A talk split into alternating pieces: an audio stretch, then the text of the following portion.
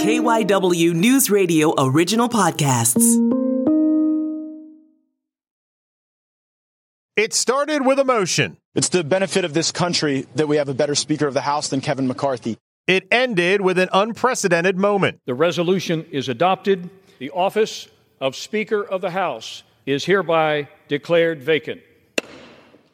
It's easy to scoff at the drama and infighting surrounding Kevin McCarthy's ouster as Speaker of the House, but nothing like this had ever happened before in U.S. history. And here's the real headline the third most powerful position in the United States government is now vacant. We live in dangerous times, perilous times, and you know the idea now we've been a week and we, we don't have a Speaker of the House is very concerning. Dr. John Kennedy is a political science professor at West Chester University, an expert on American government and politics. We know the stakes for the next speaker are high. What we don't know is who's going to fill the role. As incumbent it is for the Republicans, for the country to have a speaker, there's probably many possibilities yet to how this is going to play out. I'm Matt Leon, and today on KYW News Radio in depth, how will the House clean up its mess? What makes the speakership so important? And what does all this say about the state of American politics and democracy?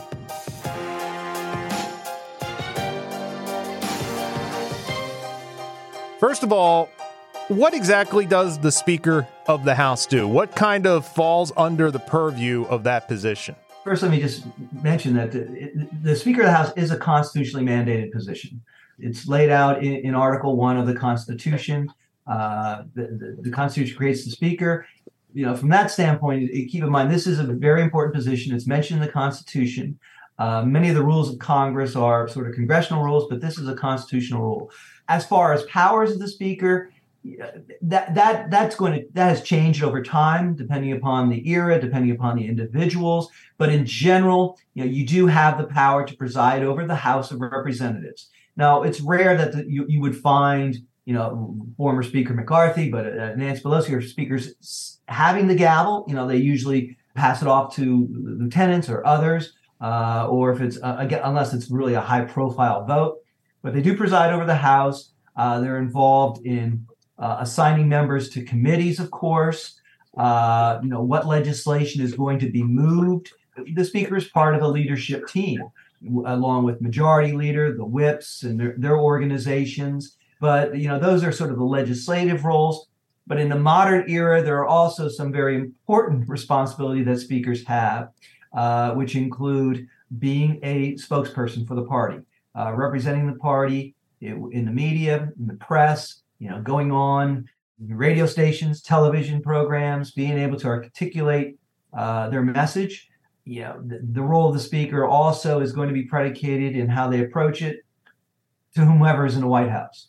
You know, for instance, Nancy Pelosi, when she was the speaker in the first two years of the Biden administration, uh, you know, obviously working in tandem with the administration to get their agenda across the finish line to get it passed if you are the speaker and like whoever the Republican is going to be, and, and you know Kevin McCarthy until recently, McCarthy, other job is to is, is to provide a counterpoint to the president, uh, and, and, you know ultimately. You know, their the, the job of the the minority party in, in the in the House is to become the majority, and the job of the majority is to stay in and, and try to win the presidency if possible. Uh, but another very important responsibility that speakers have today is to raise money. Uh, campaigns, as you know, are very expensive. There are, you know, we're not talking about a dozen or two dozen. They're, you know, not they're not all competitive, but we have 435 House races. Uh, again, not all are competitive, but many of them are, and it's the job of the speaker uh, to raise a ton of money, and that's something that McCarthy, Kevin McCarthy, the former speaker, was very adept at. Uh, and uh, whether or not he returns, you know, that remains to be seen, or whoever the next Republican speaker is, uh, they're going to have a tough time filling the shoes that he had uh, as a money raiser uh, in the Republican Party. Now, right now, I think people hear that there is a, a kind of a placeholder speaker, a speaker pro tem Representative Patrick McHenry. People say, What's the big deal? This guy is doing it. Literally, he just is able to keep the lights on. He can't move legislation or anything like that, right? He is just simply there as a a, a placeholder. You're absolutely right. The only thing he can do is call a vote for a speaker. He can you, you, they cannot pass legislation. They cannot issue statements from the House. We are in ch- uncharted waters in a sense. This has never happened before. You know, wrapping your head around that for a moment. It, throughout our history, almost 250 years, we have never had a vacant speakership before. You know, there isn't anything to look back on, but we do know that uh, the rules of the House, uh, this this speaker, temporary speaker, uh, cannot do anything more than call a vote for the new speaker. And to your point of this has never happened before, the motion to vacate was brought to the floor by Matt Gaetz or brought up by Matt Gaetz. And people are saying, how is it that one guy can have this much power? Well, the reason is in order to become the speaker, because everybody remembers we had whatever it was, 15 votes in January where Kevin McCarthy finally won. He kept changing rules, giving things away, giving things away. And one of the things he gave away was I think it used to be 20.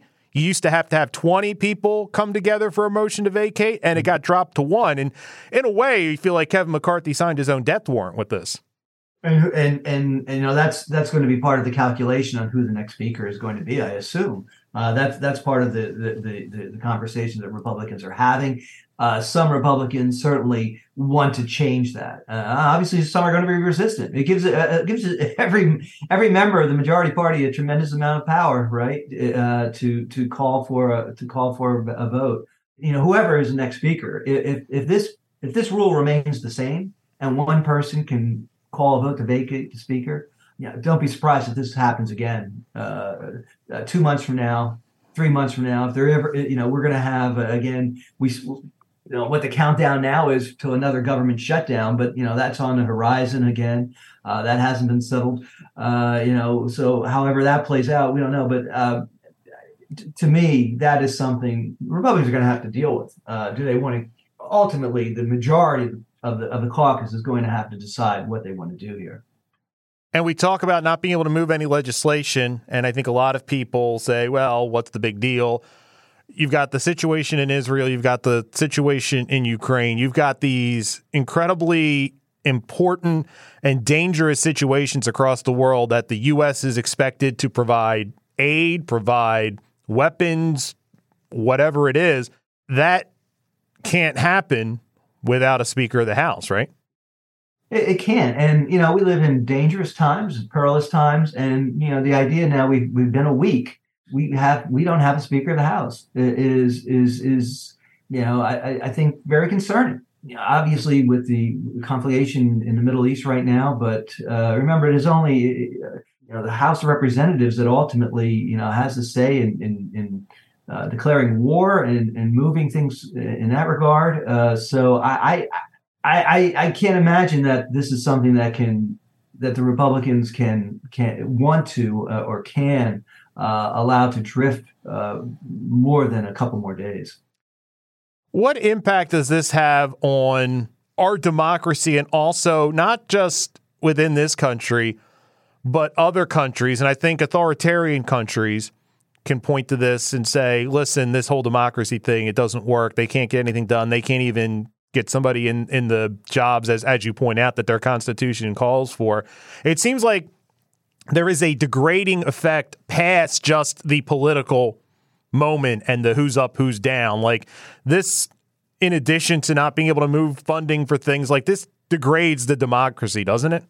Obviously, we have a lot of enemies across the world, and you're right. And, and you know, they, they want to point to chaos and democracy as this an, example that doesn't work. Uh, you know, that's that, that's certainly they're, they're going to make that case. I, I as far as the broader picture, what it means for democracy, I think it does pretend to a different type of era we're in politically, uh, where in which members can, someone like a Representative Gaetz, who's been in Congress a relatively short amount of time, uh, can can can uh, generate a tremendous amount of, of clicks and, and raise a tremendous amount of money, perhaps running for governor of Florida in a, in, in, a, in a few years you know the, the, the political landscape has changed uh, considerably over time. A lot of it is you know television and such, but also the media. Members at one time were expected to be apprentices, uh, you know, in their first the first several terms, not to not to raise a raise a stir, uh, and uh, you know, the, you know, it, it, but that but that's changed. You know, the, the, the old saying, there are show horses and work horses.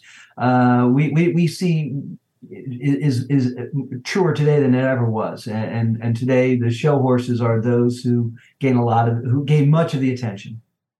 We need to take a break. We will have more with Dr. John Kennedy right after this. This is KYW News Radio in depth. We are back on KYW News Radio in depth, continuing our conversation about the Speaker of the House with Dr. John Kennedy of West Chester University. One thing that's interesting, because there was a little bit of a stir that someone was going to nominate Donald Trump to be Speaker of the House. And I think a lot of people poo pooed that. Well, he's not in Congress, but you don't have to be in Congress to be the Speaker, right? Like that's kind of a, I don't know if it's a quirk or anyone can, if they get nominated and get the votes, they can be Speaker, correct? Yes, uh, we've never had, of course, a speaker who was not a member of Congress, but the Constitution does not specifically state that the speaker must be a member of Congress. We have had members who were not members receive votes before, but usually they were votes as protests. Uh, you know, members, people like Bob Dole, when he was out of office, received a couple votes, Colin Powell and such. There is a constitutional argument that can be made because if you look at a careful reading of, of Article 1, it does say legislative power, which implies that the person should be a legislator. Now, again, we've never had this, but I think I think an argument can be made that that is something that could be challenged, not, uh, uh, uh, uh, whether or not a person who is not a member uh, could be speaker.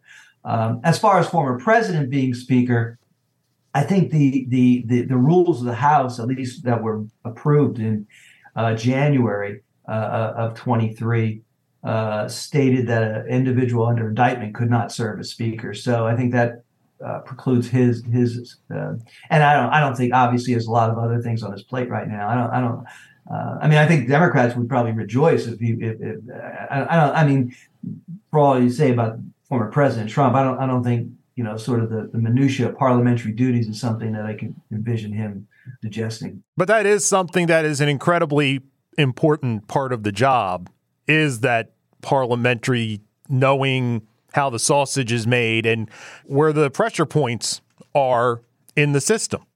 The parliamentary rules are extremely complicated, and that's that's why members. It, it, it, for instance, if you you're familiar with like the Senate, obviously it's a smaller institution, but newer members are always uh, you know give, given the responsibility of, of gaveling the Senate. That's how they learn. That's how you learn the rules because obviously members members who are running for the for office they they you know they may they, they don't have they don't have rudimentary knowledge of it but they don't have the detailed uh, how, how complicated some of the parliamentary rules are. So it's one way to to get acquainted with it. But yeah i think you know along those lines i think one one someone floated liz cheney the democrats could nominate liz cheney as a candidate for speaker. Maybe she could uh, maybe she could peel off a couple republican votes. I, I doubt that would happen uh, we don't know how this is going to play out, frankly, uh, who the next speaker is going to be.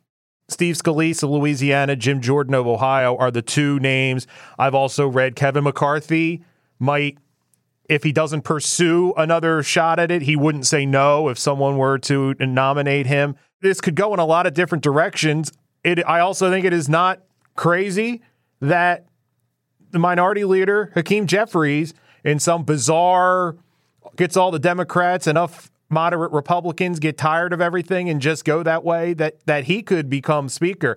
It's remote, but these are all on the table now. They're all possibilities. Sure, they are all on the table. I think you know, running down the, the, the, the, list of candidates that you mentioned, I, I, I tend to believe that neither McCarthy, neither Jordan or Scalise will, will be the next speaker. Uh, I don't think either will have the votes. Uh, you know, there are 16 Republicans who represent Biden districts and I, am I'm, I'm guessing that most of them would strongly push back against a, a Speaker Jordan. Uh, and, and and Jordan has obviously he has the support now the former president, President Trump, uh, but he hasn't he hasn't been a, a, a good fundraiser over the years. Uh, he he really hasn't been a legislator. He, he hasn't he's never passed any bills. Uh, he's very good as far as arguing. He's very good on television. He's very good on going on cable, stressing various talking points. But as far as doing the nuts and bolts of legislating. Uh, that that doesn't seem to be something in his wheelhouse. so I, I, don't I don't see I, and I don't again I don't think Scalise is going to have the votes. I think he coming out as quick as he did right after McCarthy uh, was was deposed. I think coming out as quick as he did probably uh, alienated a lot of the McCarthy supporters. So I, I, would actually I think the odds of McCarthy reemerging is probably stronger than either of those two. Although if I was a betting person, I, would probably bet field against uh, against the three of them let's say McCarthy does come back, if that rule's not changed, you and I are talking in three months probably about something else that triggered a motion to vacate and wash, rinse, repeat. No.